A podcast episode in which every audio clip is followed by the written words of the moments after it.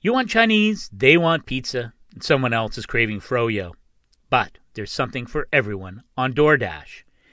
Continuing supporting restaurants in your community safely, there are thousands of restaurants open for delivery on DoorDash that need your patronage now more than ever. Support your favorite restaurants on DoorDash. With over 300,000 partners in the U.S., Puerto Rico, Canada, and Australia, you can support your local go tos or choose from your favorite national restaurants like Chipotle, Wendy's, and the Cheesecake Factory. DoorDash deliveries are now contactless to keep communities we operate in safe. So, right now, our listeners can get $5 off and zero delivery fees on their first order of $15 or more when you download the DoorDash app and enter code ADVANTAGE. That's $5 off and zero delivery fees on your first order when you download the DoorDash app in the App Store and enter code ADVANTAGE. Don't forget, that's code ADVANTAGE for $5 off your first order with DoorDash.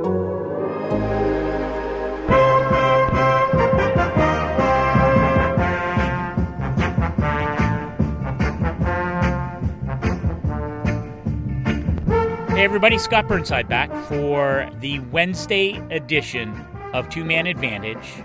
And this truly is a two man advantage podcast because the second of the two men in the title, Pierre LeBrun. I know you listen every morning when I'm doing the other ones. Uh, man, you know, you could always just jump in with a, a comment or a call, but welcome aboard for our regular podcast on this Wednesday. How are you doing? I'm all right, and uh, I don't consider the other ones official because I'm not on it, but uh, it is good to be on the official Two Man Advantage podcast again today, my friend. well, I'll tell you what. It, this is and this is an exciting edition of the podcast, and I'll tell you, it was a very popular um, uh, edition when I mentioned this to my wife that our guest is a former. I should have asked Geoff Ward this. I don't know if he graduated from the University of Waterloo in Kitchener, but certainly that is where he began his co- coaching career as an assistant coach back in 1989 90. Man, that is a long time ago. But now, the head coach of the Calgary Flames. So, Geoff Ward, thanks for coming and hanging out with us today. It's a, it's a real treat. Yeah, thanks for having me. I'll tell you, when you say the years, it makes me feel really old, but I'll tell you the, uh, the the KW community has been a, real good spot for me. Uh, I spent a lot of great years there, and uh, nothing but fond memories. Well, maybe just start. I, would love to to hear the story, and I don't know. I kind of assumed that you must have played uh, university hockey at Waterloo, which is in in Kitchener Waterloo. For those of our listeners who may not be familiar with the uh, the southern Ontario geography, but a bit west of Toronto. And but that's where you got your start as a coach. And I wonder how how'd that happen? How'd you end up behind the the bench at uh, Canadian University Hockey? Well, I'll tell you, it was a it was a funny story because uh, you know I'm, I'm a teacher by trade, and I was uh, I was teaching in New Liskeard, Ontario, at the high school. Um, and actually, uh, they were looking for a coach to, to coach the midget team there.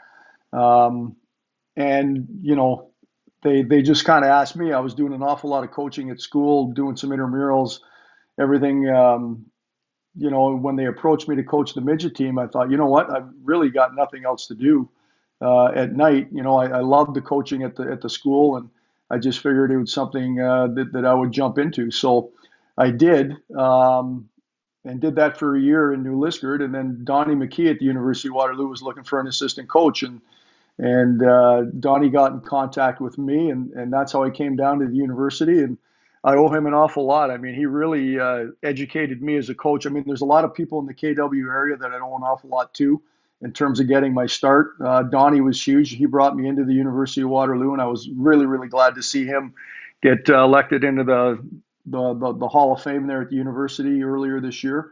Um, it's fantastic and he gave me my start. And we uh, we had four or five great years together at the university. I learned an awful lot as a coach. He got me immersed in uh, the certification program with Hockey Canada. Um, actually took it to a different level where I actually became an apprentice coach, where I worked not only uh, with him at the university, but uh, with a, a, program in Hockey Canada where I had to do uh, uh, 10 tasks over a two year period. And then I had, it was almost like a, a master's uh, evaluation when you're trying to get your master's degree. um, where I had people come in and, and uh, we had a comprehensive exam at the end. Um, and people would come in like Dave King did, uh, grilled me on uh, strategy and tactics. And we had the sports psychologists come in and talk to me about that, ask me questions on that. We had physiologists come in and talked about how you train your team. So Donnie did an excellent job in terms of educating me as a coach and getting me going. Uh, and from the university, uh, I was able to branch out into other things. But that's how I got to the University of Waterloo, and uh, I owe a tremendous amount to Donnie McKee for for getting me to on my start to where I am right now. So Geoff, I had no idea that you had spent time in New Liskeard. This is a. I know Scotty knew. I don't know if Scotty knew this about me either, but uh, so I, I played in the 1990 All Ontario Midget B hockey tournament in New Liskeard uh, as a member of the Hearst Lumber Kings, believe it or not, and we won. It. We, ac- we actually won the All Ontario, now midget B, mind you, and I was a third line grinder on that Hearst Lumber Kings team. But uh, obviously, a vivid memory for me being in Liskeard for that tournament uh, in 1990. So we almost met, I guess. Yeah, that, yeah, that's awesome. I, I didn't know you were a Northern Ontario guy. I'm actually originally from Manitouwadge, so um, being in the Great North Midget League there, going up and down that highway all, all over the place was uh, it was it was great. yeah, there you go. Well, I'm surprised, uh, Geoff, that you haven't seen the statue of uh, Pierre LeBrun outside of Hearst. It's right next to Claude Giroux's statue. So, uh, you know what? It must be a small statue because I went through Hearst uh, earlier uh, earlier this summer and all I saw was clothes. So I apologize. yeah, there's no closer next time. There's no uh, there, there, there's no Pierre LeBrun statue. Let's be clear. But uh, hey, listen, Geoff, we'll, we'll fast forward back to uh, to today, and uh, um, I always find it fascinating.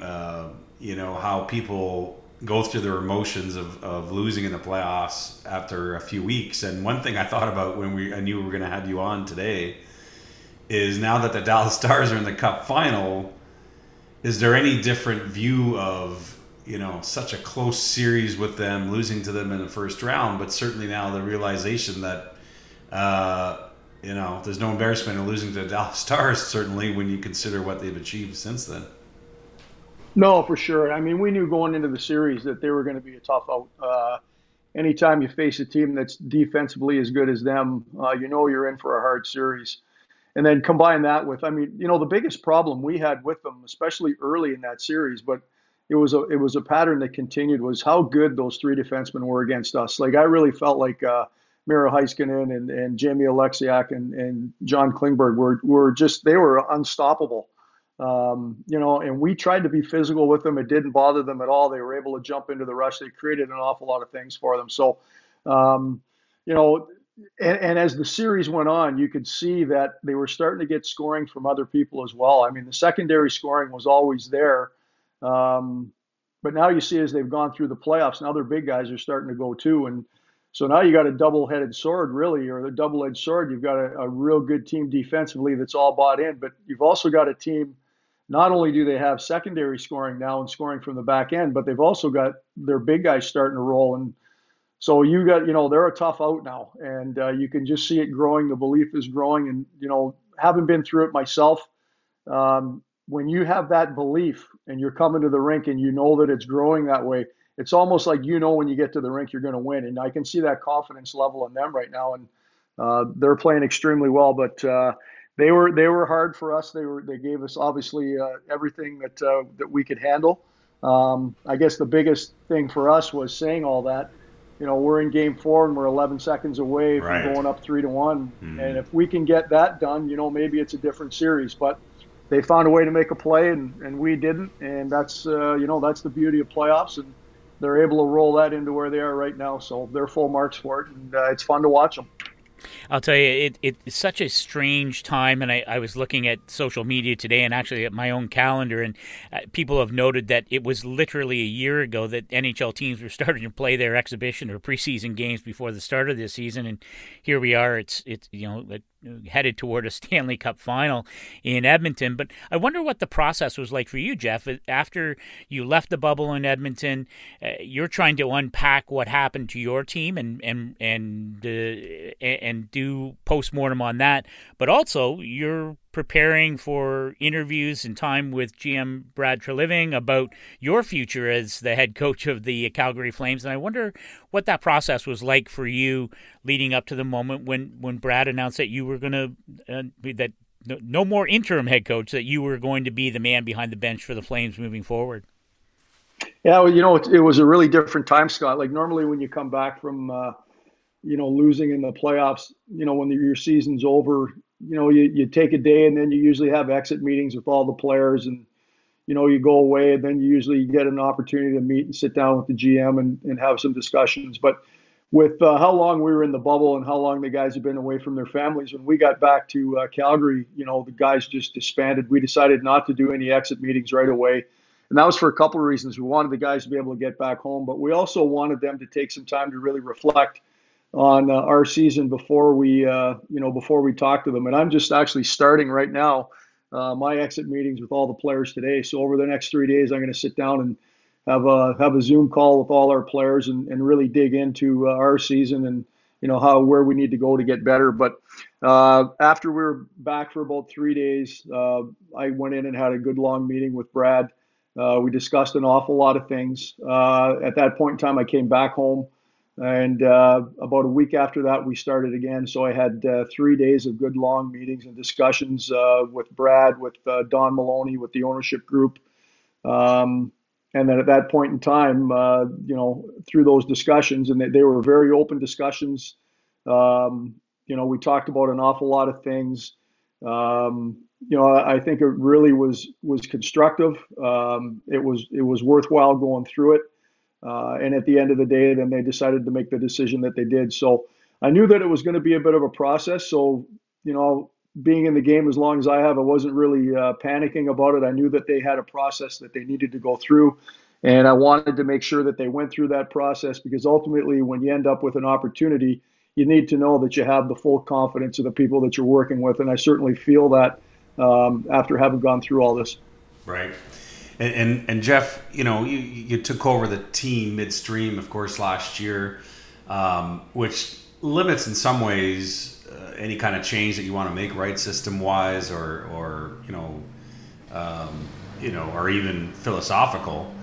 Um, now you did have the camp before return to play, which gave you a, a unique opportunity. But I'm wondering, going into your first full season as the head coach of the Flames, are there things that you know things that are going to be important to you to maybe change now that you know you get to start with a clean slate here. Yeah i mean that's a good point pierre. You know when the coaching change happened obviously you're right in the middle of things and it's difficult to to institute a lot of change if you want to. So we just wanted to keep things as normal as possible and, and make small tweaks here and there. And you know we did an awful lot of discussing as a staff about the timing of when we wanted to make those tweaks um, we did an awful lot during the uh, during the pause, and I thought that was a real important time for us. You know, we were able to uh, really institute a lot of the change that we wanted to make in the D zone. We we did some tweaking with our tracking. Um, you know, there were some things in our offensive game that we wanted to to revisit and refine a little bit. So the the pause gave us an opportunity to spend some time with our players to get some feedback on what those changes were going to be and how they felt about them. Uh, we had the time to send out some, you know, almost instructional videos to the guys about what it looks like and, you know, what the teaching points of everything are, are going to be. And then when they got back, obviously we dove right into it in our, our, you know, almost three weeks of training camp in order to institute those things. But I give the guys a lot of credit. I mean, uh, you're sort of taking a gamble on something like that in a short time period, but they dove into it right away. They, you know, they all bought into it, and I thought, uh, you know, I thought we did a real good job with the things through the playoffs. But uh, coming into the the training camp now, a lot of the stuff that we wanted to do is in, so that's going to give our guys some comfort level coming in, and that's going to allow us to do some things. But there's still a few tweaks we want to get in there. But by the end of training camp now, everything will be there. Our style of play is going to be where we want it as a staff. Um, our guys are going to be comfortable with it, and then we're looking, you know, to springboard into a real good start based on all those things. Yeah, Geoff, it's Pierre alluded to it uh, earlier in the conversation. Uh, Rick Bowness, uh, of course, the interim coach in Dallas, and has the Stars in their first final appearance in 20 years, and and I think he was 20 years between NHL head coaching gigs. And and you had to bide your time as well. Uh, your first NHL experience as a on the coaching staff was with Claude Julien and the Bruins in 07 08. Of course, won a cup there in 2011. And I wonder if there was if there were moments where you wondered if it would happen to you, or maybe it was just I don't know if it if it if it bothered you that it took so long, or how you you know how you went through the process before finally getting the opportunity that you now have. Yeah, you know what? It, it didn't really bother me, and I'll tell you why. Um, you know, when when I was a young coach, we used to go out and when I was doing things with the uh, you know Hockey Canada, we had these high performance seminars, and um, I was out at one of those seminars uh, one year, and, and Ken Hitchcock made a great point to the to the group, and he said, you know, don't worry about trying to accelerate too quickly through things. He goes, the most important team is the one you're with just do the job where you're at. And uh, it's amazing how things will look after themselves once that happens. And I really took that, you know, piece of advice that he gave to the group to heart. Um, you know, I'm a fan of the game. I love the game, but the biggest thing for me is being a teacher. I love working with people. So when I get into a, you know, each stop I've had along my path, I've really, you know, gotten into just being involved, establishing relationship with the players and trying to make them better. And I would get an awful lot of enjoyment and satisfaction out of that. And I'll tell you, the years just fly by when you're doing that. So I didn't really, I was never really disappointed. Um, I just felt like it, you know, just keep doing your job, just keep doing your job. And, you know, as long as you're enjoying doing what you're doing, everything's going to work out in the end. And, um, you know, it has for me. Um, and I, like I said, I, it's, a, I give credit to all the great players that I've been around through the years and all the great coaches I've had the opportunity to work with. Um, and so here I am. And, you know, when you look at Bones, how great is that? What a great story that is. I mean, 20 years between head jobs. He's been in the league longer than anybody. Um, he's a tremendous person. Uh, I'm just, I'm really rooting for him, and it's it's great. And and uh, you know, I was saying to uh, I was saying to uh, Berkey the other day, you know, he he'd asked me about pressure, and I said, you know, there's there's not really any pressure unless, you know, I said. Um, Craig Berube goes in as an interim in St. Louis and wins the cup two years ago. Said Bones is an interim. If he can get through and get this cup, uh, you know, one is an interim in Dallas. I said now I might have pressure on me as the first year guy in Calgary. you know, after going through all that, but. and Mike Johnson even said, "Well, yeah, maybe they're going to take put the interim tag back on you." And I said, "Oh, don't give me any ideas." but, yeah. So, but I think I think it's just awesome. I, I think it's awesome, and uh, you know, it's, it's great that uh, guys are getting an opportunity again. Um, you know, it's not like it's not like a guy like Bones gets dumber over his time in the game. You know, he's probably forgotten more hockey than I than I know right now. But uh, he's just he's great, and uh, I, am so happy for him. And, and uh, it'd be great to see him get it done. But what's the adjustment like? Uh, before we let you go here, Geoff, going from the assistant to the head coach and you know, I, I, know in Rick Bowness's case, I always been very popular with the players, but now when you become head coach, you sometimes have to, you know, uh, uh, lay down the law. And I, you know, I think, you know, you know, Todd Reirden, I, you know, obviously didn't work out for him with Washington. I'm sure he'll be a better coach for it next time around. But the adjustment going from an assistant to a head coach is it, it, it's different, right? You get, you're wearing a different hat, not just for obvious reasons, but sometimes not for you know also for subtle reasons. Yeah, for sure. It, it can be, you know, it, it can be, uh, it's obviously something that you have to deal with. And I think it can be difficult. You know, I'm thinking about it from my own standpoint. I think the benefit for me was that I had been with the team for a year and a bit. So I knew all the players and all their personalities, and they knew me, which was, you know, which made the transition for me seem seamless. But what I really did and what I wanted to do was I wanted to sit down with each guy individually um, and have him get a feel for me and you know how things may work and what the expectations for me were going to be and the one thing i did say to every guy was that you have now a clean slate you're going to begin to establish a relationship with us now uh, from this day moving forward so you know in terms of roles in terms of opportunities these things are all going to be different and uh, we have to establish a new relationship now you know between myself as, as the head coach and you as the player um, I look forward to it. We did an awful lot of you know talking to guys about their strengths, about areas of their game where we felt they, they could get a little bit better. Uh, we asked them what they liked about the program uh, up to that point in time. If they could change anything, what would it be? So I really wanted to get a, a real thorough uh, understanding of each player and, and have them have a thorough understanding of where we wanted to go as a staff. And I, I think that made the transition from an assistant coach uh, to having to be the head coach an awful lot easier for me. Um, and I give our players an awful lot of credit. I mean, uh, you know, they could have said like, "What the hell is this guy selling?" Um, but they responded well to it. They bought in, and uh, we were able to to do some pretty good things the rest of the the rest of the season. Good, Geoff. Uh, it, has been great having you aboard. I, I wanted to just close out. I, I was curious about, you know, what your what it the process has been like for you. Not only do you get your first opportunity as a head coach in the NHL, but it's in a Canadian market. It's in a in a town that uh, is loyal and hungry for success. And I wonder if that was something that you had to adjust to, whether it was the media and all the things that go with being a head coach, but also being in a Canadian market. And if, I don't know if it was different than you thought it was going to be, or what that process was like for you.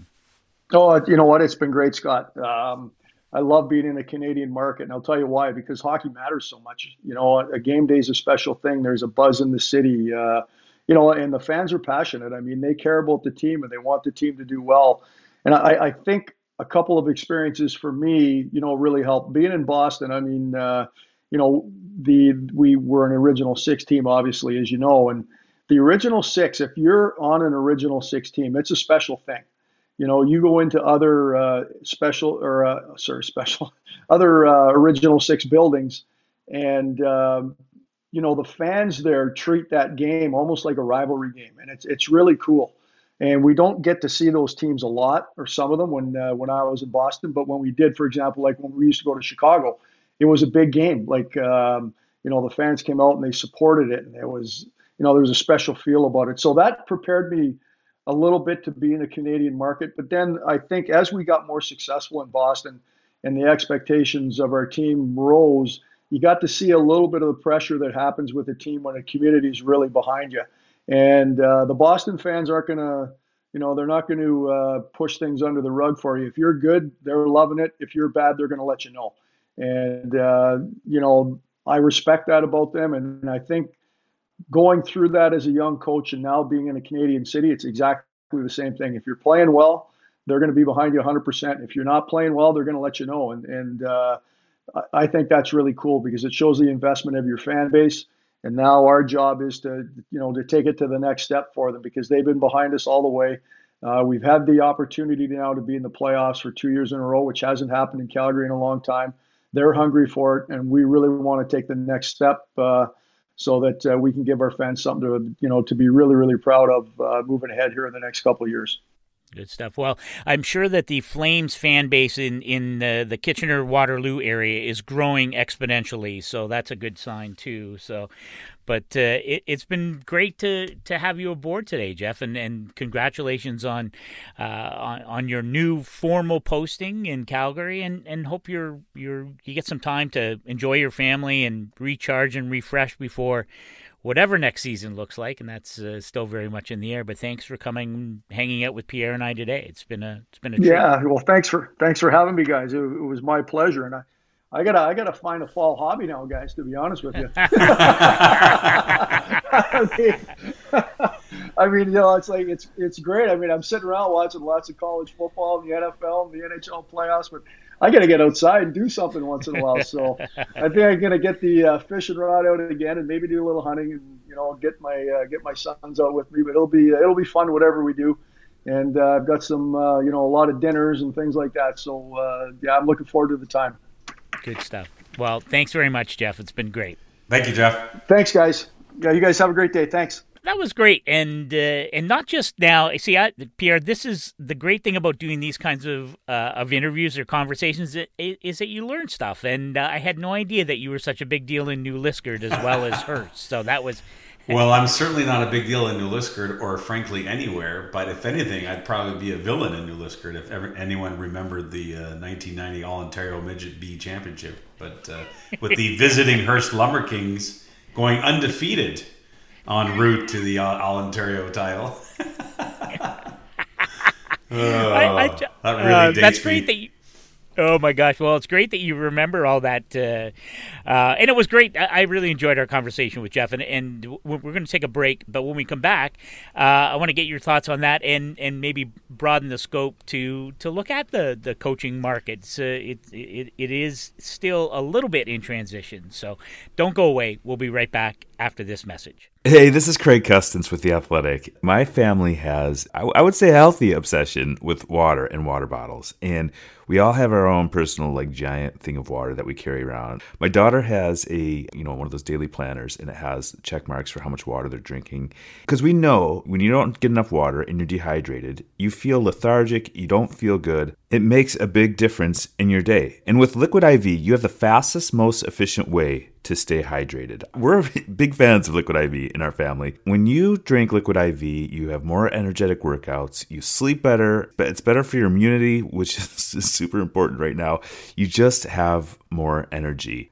So, Liquid IV is available nationwide at Costco and Target. Or you can get 25% off when you go to liquidiv.com and use the code ATHLETIC at checkout. That's 25% off anything you order when you use promo code athletic at liquidiv.com. Get better hydration today at liquidiv.com, promo code athletic. Hey, this is Craig Custance with The Athletic. Maybe you were blessed with a body that you can just pull clothes off the rack and they fit perfectly. But if you're anything like me, and every shirt I buy, the arms are too long. Every pair of pants I buy, the legs are too long. I don't have the time or the money really to go and get everything I um, everything I buy tailored perfectly. So I end up looking like a frumpy sports writer half the time, which isn't great. And I wish it wasn't the case. But the times when I do take the time to buy the things that fit right, you just feel better, right? You're you're confident. You walk into a room. You don't feel like you're wearing your dad's clothes because the, the sleeves are, are down over your hands it it just makes you feel better about yourself and you end up doing a better job at whatever it is you're doing. And that's what makes Indochino so great. Indochino suits are great for wedding and for work. And they offer a lot of casual options like shirts, coats, and chinos. And right now, honestly, like that's what I find myself most attracted to. Like I, I recently made a purchase there. Even if like 80% of the press conferences or whatever I'm doing in Zoom you still want to look good. You still want to be professional. You still want things to fit and feel good about yourself. And the way it works is I booked a, uh, some time with a virtual style consultation and took it step by step. And I was even able to personalize it. Uh, the dress shirt threw my initials on there from the stitching to the collar to what kind of material you want on the inside flap. There's so many ways to personalize it. So with Indochino, you get custom fitted suits, coats, and casual wear at surprisingly affordable prices.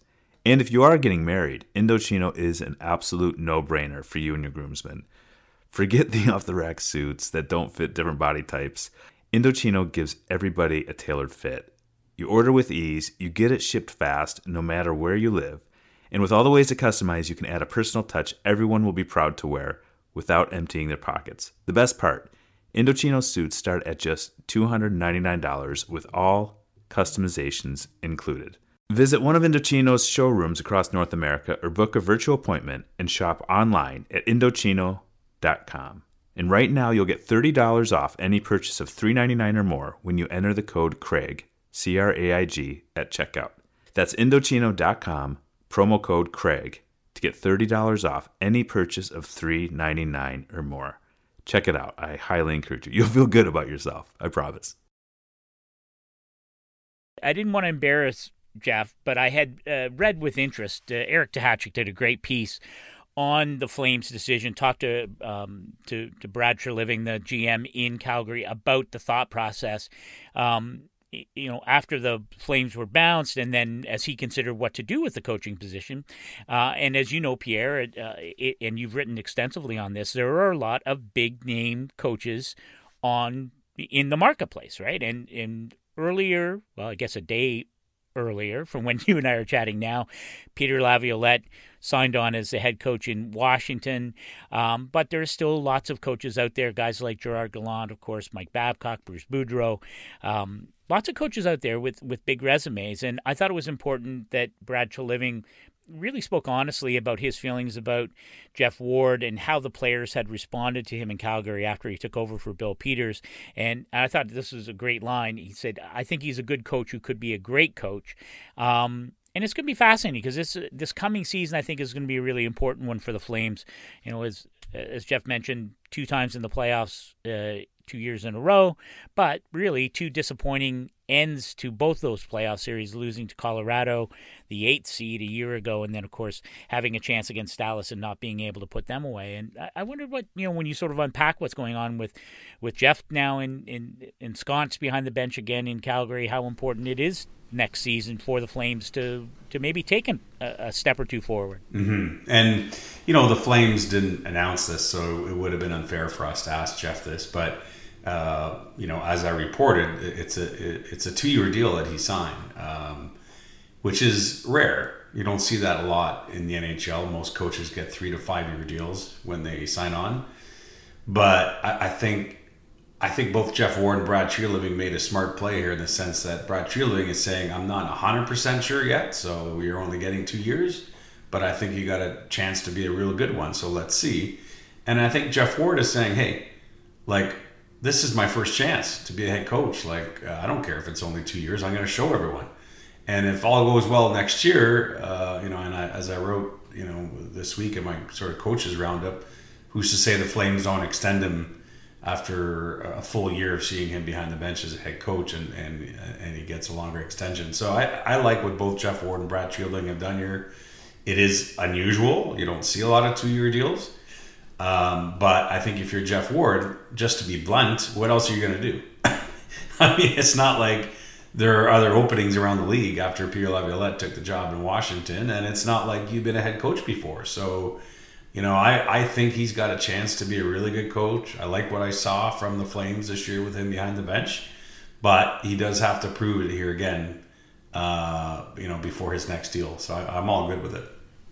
Yeah, it's interesting. As as soon as the Flames were bounced and people, you know, we were wondering what was going to happen. I got uh, unsolicited a couple of calls from other NHL executives who said, "I really, I think they'll stay with Geoff Ward, and I really hope that he gets that opportunity because he, mm-hmm. you know he's so well regarded in the coaching and management community around the NHL, and and he's been at it for a long time. So good good on him to to get that opportunity. I'm curious uh, whether you're surprised because and and in your fine piece that that sort of breaks down the coaching landscape now with Peter Laviolette having uh, signed on with the Caps, uh, three-year deal, as you reported, uh, high four million dollar range, so just south of five million dollars a year, which is a good payday for Peter mm-hmm. Laviolette, and really a little bit, a little bit different for the Capitals, right? I mean, that's a team that has traditionally and historically you know that they haven't they've spent to the cap on the players, but maybe their coaching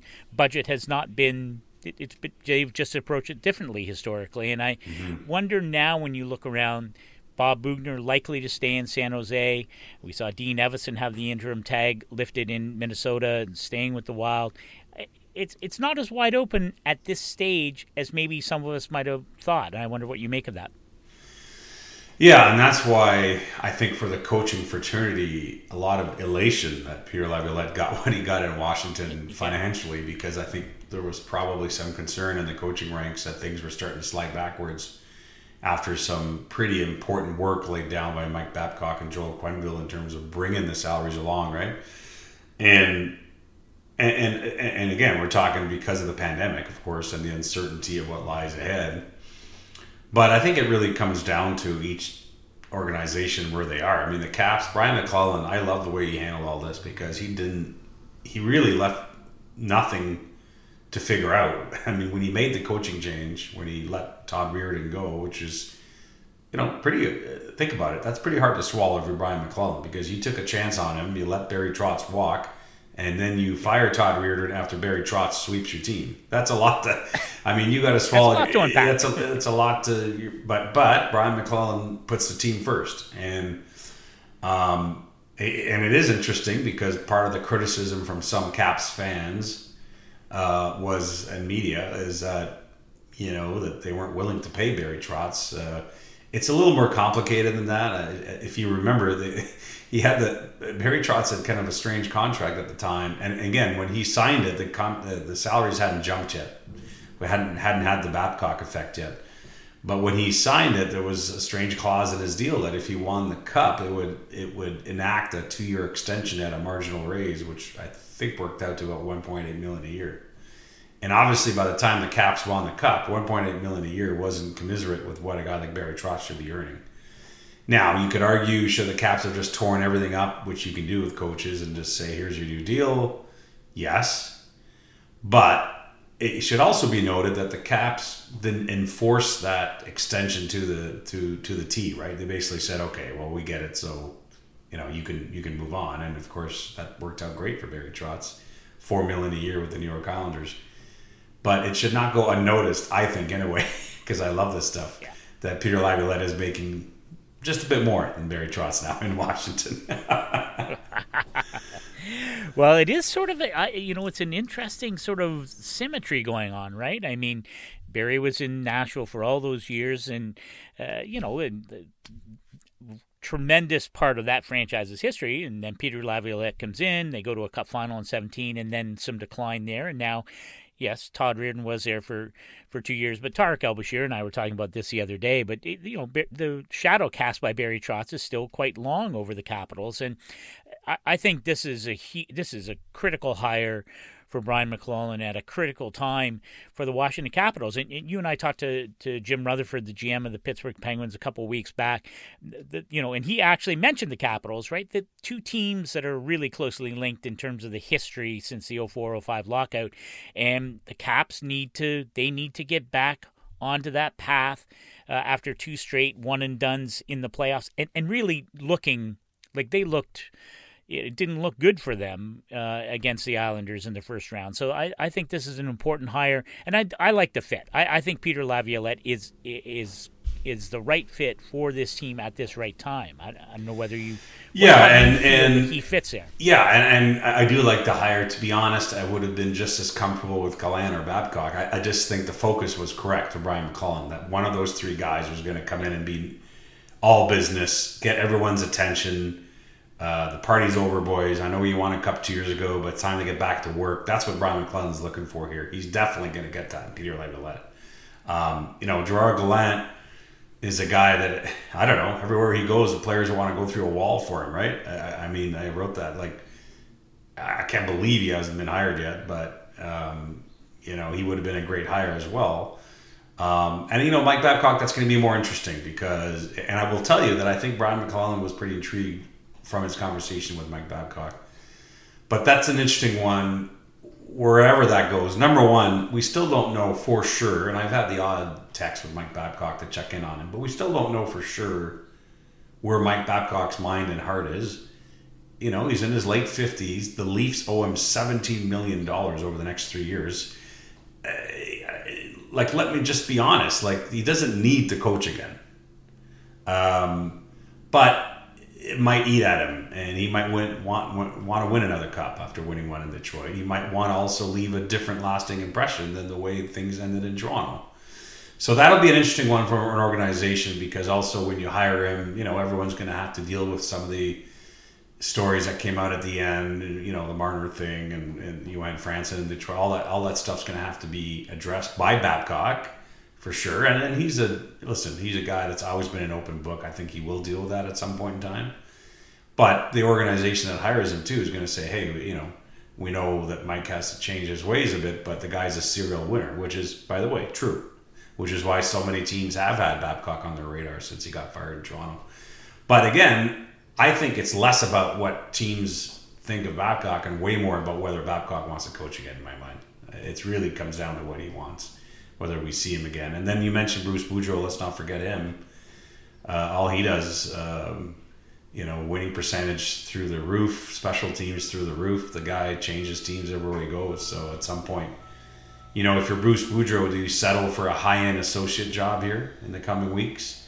You know, he's been linked to the Toronto Maple Leafs potentially, or do you wait until next season? And it's terrible to say this, but do you wait for a you know, head coaching opportunity to, to open, right? If teams get off to a bad start. So let me ask you before we move on from the coaching. It, it, it, you know, I think at one point you and I have had this discussion with so many coaches out there, and at one point there were a number of coaching openings. You know, whether it was going to Calgary or Minnesota or whatever um, the the situation was going to be. That would that would that be would that put pressure on Ron Francis, the GM in Seattle, to move earlier to hire his first ever head coach? But maybe now that basically, you know, we assume Bob Boughner is going to stay in San Jose, that eh, maybe there's less pressure on Ron Francis, and maybe you save a little money in the short term if you don't move more quickly to, to hire that first coach there. We had Gerard Gallant on not too long ago on two man advantage. I mean, to me, that makes a that that would be a great fit. But I also think Bruce Boudreau, Mike Babcock, um, you know, the, there are options there for Ron Francis, but maybe he doesn't have to move as quickly now, given the landscape as we know it. Well, and it's by the way, it should not go unnoticed that Peter Laviolette is no longer an option for Ron Francis. Those two have a history. Um, yes, correct. So that's interesting too. Um, you know, as I wrote this week, my sense is, and uh, these things can change, but my sense at the moment is that, you know, even though Ron Francis got the green light from ownership, uh, you know, back in I think January or February to hire this past summer had he wanted to, which uh, would have been a pretty early hire for the coach compared to Vegas. Um, you know, that hasn't happened. And I think part of what's happening is they've decided to take their time in Seattle and see how things play out. And part of it is, I think, is the uncertainty of the business and, you know, next season in the NHL. Heck, you know, when will Seattle's first game be because of the way the cycle has been broken here with the NHL calendar, right? So there's a lot to sort of, there's a lot of uncertainty now. And I think, you know, I, I think Seattle's going to take its time. Um, but yeah, I mean, I, I mean, listen, to me, I wouldn't overthink it. Gerard Gallant is sitting there. I mean, and I, I don't know what other proof you need than the way he brought up. He brought 23 players who had never played together before to a cup final. I'm not saying that's going to happen in Seattle. I mean, I think other teams are going to be smarter about not overpaying and overthinking the expansion process. But at the end of the day, again, Gallant has proven one, you know, so many times that he can bring a group together and maximize. Um, you know the sum of their parts. He'd be my hire if I was Ron Francis, but I also think I don't know what you think, but I think Seattle already as an organization is proving to think outside the box with a lot of their hires. I like what I'm seeing there, and and maybe they surprise us at the end of the day with their yeah. coaching hire. Now that's a that's an excellent point, and and maybe it's not even just the you know who ends up being the head coach there. I'm with you. I mean Gerard Gallant just it just seems you know fit like a hand in a glove. But maybe there's, you know, maybe the way that coaching staff gets built around whoever they hire, um, you know, will be will be in character for Seattle, which is, as you know, to be a little bit outside the box. So yes, fascinating times. Listen, I, I got to tell you that that even though we are now we're still waiting for the Eastern Conference Final to get done, the Islanders staving off elimination yeah, with a double overtime win. Mm-hmm. Yeah, no kidding. You know, great for Jordan Eberle, who's really you know in my mind is it's been a bit of a struggle for him uh, in these playoffs, but certainly in this series against Tampa, uh, scoring the the big goal to keep them alive. But uh, every day we go longer waiting for a finalist to face uh, the Dallas Stars brings us closer to the October 6th draft and the start of free agency on October 9th. Um, our friend Bill Guerin, not a uh, he has he has not been uh, resting around in this uh, period after the Wild were bounced from the Edmonton bubble. Uh, interesting moves there, and I, I, was curious what you made. First of all, he acquires Nick Bjugstad. Um, from Pittsburgh, and I, am really curious to see how. I think Bjugstad has tremendous upside, and, and I think this is going to be a good spot for him. But of course, the big news was Jonas Brodin, $42 million contract, and you wonder what kind of dominoes are going to fall there. A lot of people have drawn a line from the Brodin deal to potential movement of Matt Dumba, which is a, a, a defenseman with lots of offensive upside, and there are lots of teams looking for that. I wonder if are are, is, are these kind of domino things that you think uh, are, are falling right before our eyes? Yeah, I, I mean, you know, you can't hide what's happening in Minnesota because once the Brodin extension went through Tuesday and the no move clause, uh, you know, was put in that deal, it, it, it is what it is. There's no hiding in plain sight. I mean, you know, as our colleague Michael Russo detailed in his in his reaction piece, you know, you got Ryan Suter, Jared Spurgeon, and Jonas Brodin all with no move clauses, which means they can't be exposed for the expansion draft unless, of course, they want it to be. Um, which leads to a question: Would the Wild protect four defensemen, which means only four forwards, as opposed to the traditional, you know, ten, you know, seven forwards, three D, and a goalie?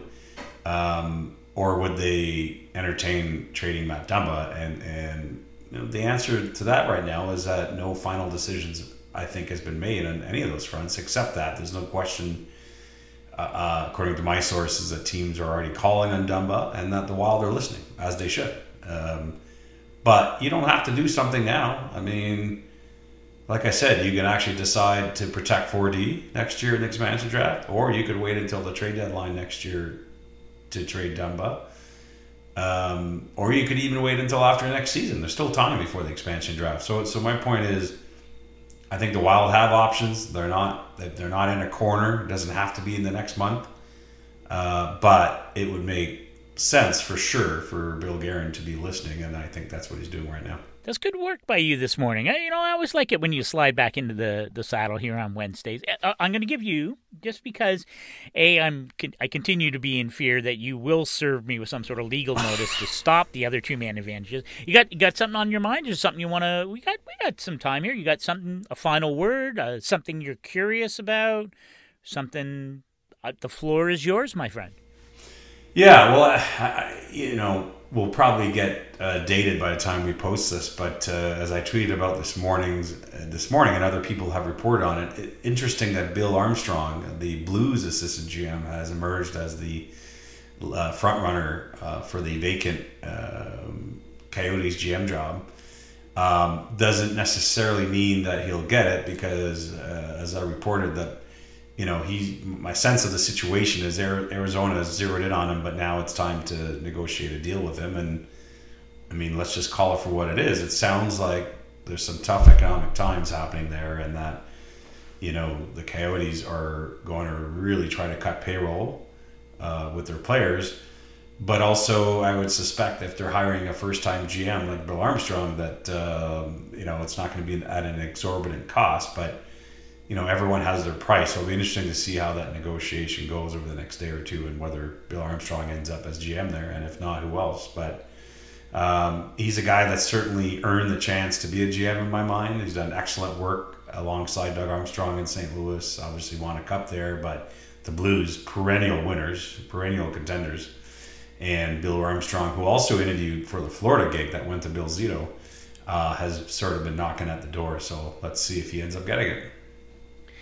Yeah, I'm. I must admit I I I hope that I hope what doesn't happen in Arizona is that it becomes this sort of bare bones, threadbare kind of operation because this is a pretty critical time for that franchise, right? I mean, we we know the hit they took from the NHL for the the, the uh, cheating on the um, testing on the combine no first round pick, no second round pick this year, no first round pick next year.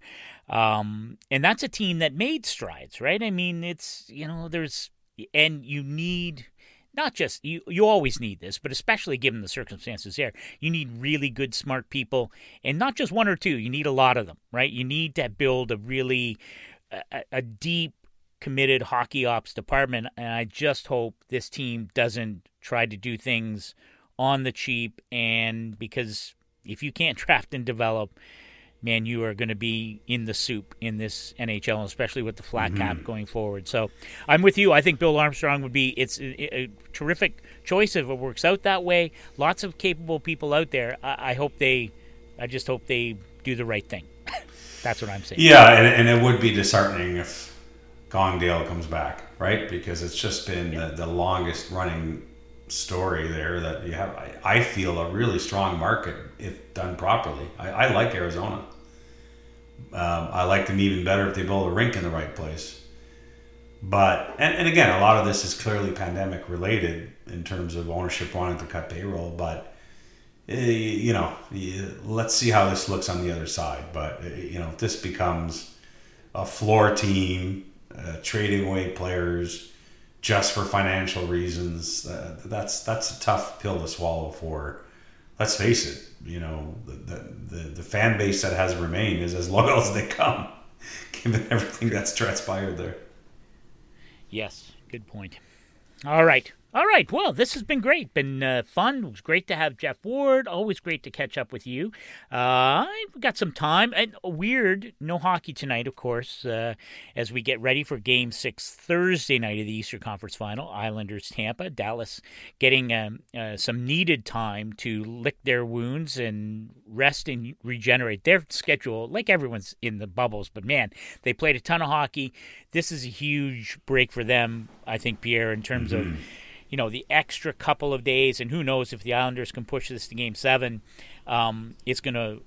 I think it obviously really benefits Dallas. it's huge, and I said this on that talk in TSN last night that I thought it was imperative Tampa finish off the Islanders uh, on Tuesday night because we now know, and I tweeted tweeted this again today on, on Wednesday morning that the NHL plans to start the Cup final two days after the East final ends. So in other words or at least that's the plan right now, which can shift. But if the series ends Thursday night, game one of the Cup final is Saturday night, um, just as had it ended last night, game one would have been Thursday night, right? So my point is, had they won last night, at least they would have been in the same boat as Dallas, like just one day difference. Now they've given Dallas a real edge, I think, and it's the same edge, frankly, that Tampa enjoyed over the Islanders to start the Eastern Final. Tampa beat Boston in five, got some time to breathe, and traveled to Edmonton whereas uh, the Islanders had to go seven with the Flyers in Toronto, get on a plane Sunday and play game one of these final Monday, and, and they didn't look ready. So, uh, you know, I guess if Tampa wins Thursday and they have to play two days later, say la vie, but I, I think, you know, that was, that might come back to haunt them that they didn't win uh, Tuesday night. No question. Uh, all right. Uh, also, you should give a listen to our friend Craig Custance, who this week has Chris Jones. Uh, Pierre, you and I. Good old Chris. Craig. Yeah. It was, yes, uh, one of the great writers. Anyway, he's uh, going to talk, my sense is, a lot about the 2016 World Cup of Hockey and his new show on Netflix, which I think is called Away, which he he is, was involved in writing. Uh, so check out the full 60 at The Athletic, and you should check out our comments section for each podcast episode at The Athletic app, and rate and subscribe to Two Man Advantage on Apple. And if you aren't a subscriber to The Athletic, Pierre, I, I was so a, a million subscribers and counting. That's that's pretty damn good. Yeah, and believe me, there aren't that many LeBruns around the world, so it's not about uh, it's not about me yeah. forcing my family members to subscribe. No, it's really happening. Yeah, yeah, that's right. So if you're one of the few now who don't subscribe, subscribe now and save. Sign up now to see for yourself the creativity, reporting, and storytelling that sets the athletic apart. And if you go to theathletic.com slash two-man advantage, you can receive an all-access subscription for just $1 a month. That is almost nothing. So you should go and do that. Pierre, good work today. And tomorrow morning, I'll be back. You know, Pierre, Josh Bogorad, the voice of the Dallas Stars, is going to join me uh, tomorrow morning on our podcast. We're going to talk some stars and stuff. So I'm looking forward to that. And I know you'll be listening, Pierre, and I hope everyone else will as well. Thanks, my friend. Right on, right on.